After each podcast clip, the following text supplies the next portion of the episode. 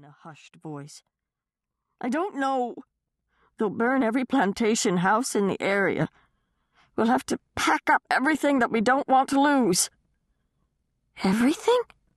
Kitty glanced around the drawing room. There's so much, Missy. All of Mass Fuller's nice things. How are we going to know what to take and what to leave? She could see that her mistress was getting control of herself again.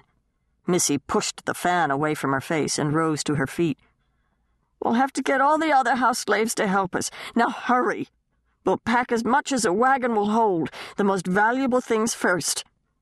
Then leave the rest to God's mercy.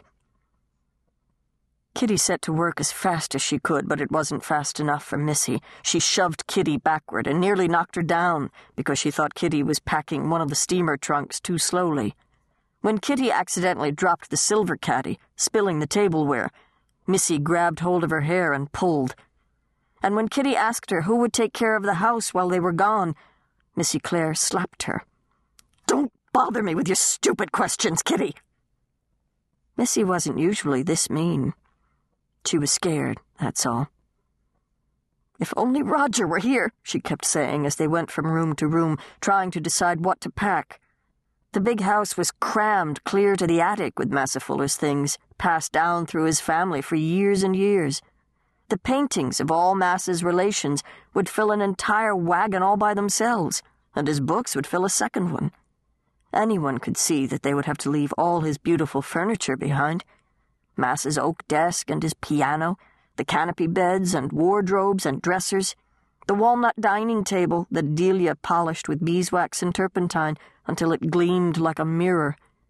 There were closets full of table linens, feather beds and spreads, cupboards of fine porcelain, silver serving pieces, and tableware. They couldn't possibly take it all. Those Yankees must be demons from hell if they would burn down such a fine old house and destroy all these beautiful things.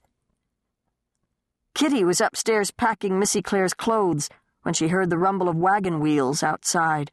She ran to the window, expecting to see soldiers and armed slaves coming with guns and torches. But the wagon that stopped out front was empty. Kitty, Missy said as she hurried into the bedroom. One of the field slaves finally brought a wagon up from the barn. Quit gaping out the window and start loading some of these things into it. I already told Delia to gather the baby's clothes. Kitty scooped up two satchels and headed toward the stairs. Make sure you hurry right back, Missy Clare yelled. None of your usual dawdling. Her words hurt more than a kick in the shins. Kitty never dawdled the way a lot of other slaves did. Maybe she daydreamed once in a while, but that was different from dawdling, wasn't it? Folks dawdled on purpose. But daydreaming was something you just couldn't help.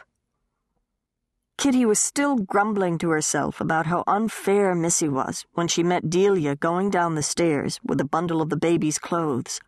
The little woman descended the stairs much slower than Kitty did, her joints painful with age. Kitty slowed her pace to match. What are you pouting about, honey? Delia asked. Mind you don't trip over that bottom lip of yours hanging clear to the floor. Missy's been hollering at me all afternoon, Delia. Ain't just you, honey, that's for sure. It's chilly out here, she said as she pushed open the door.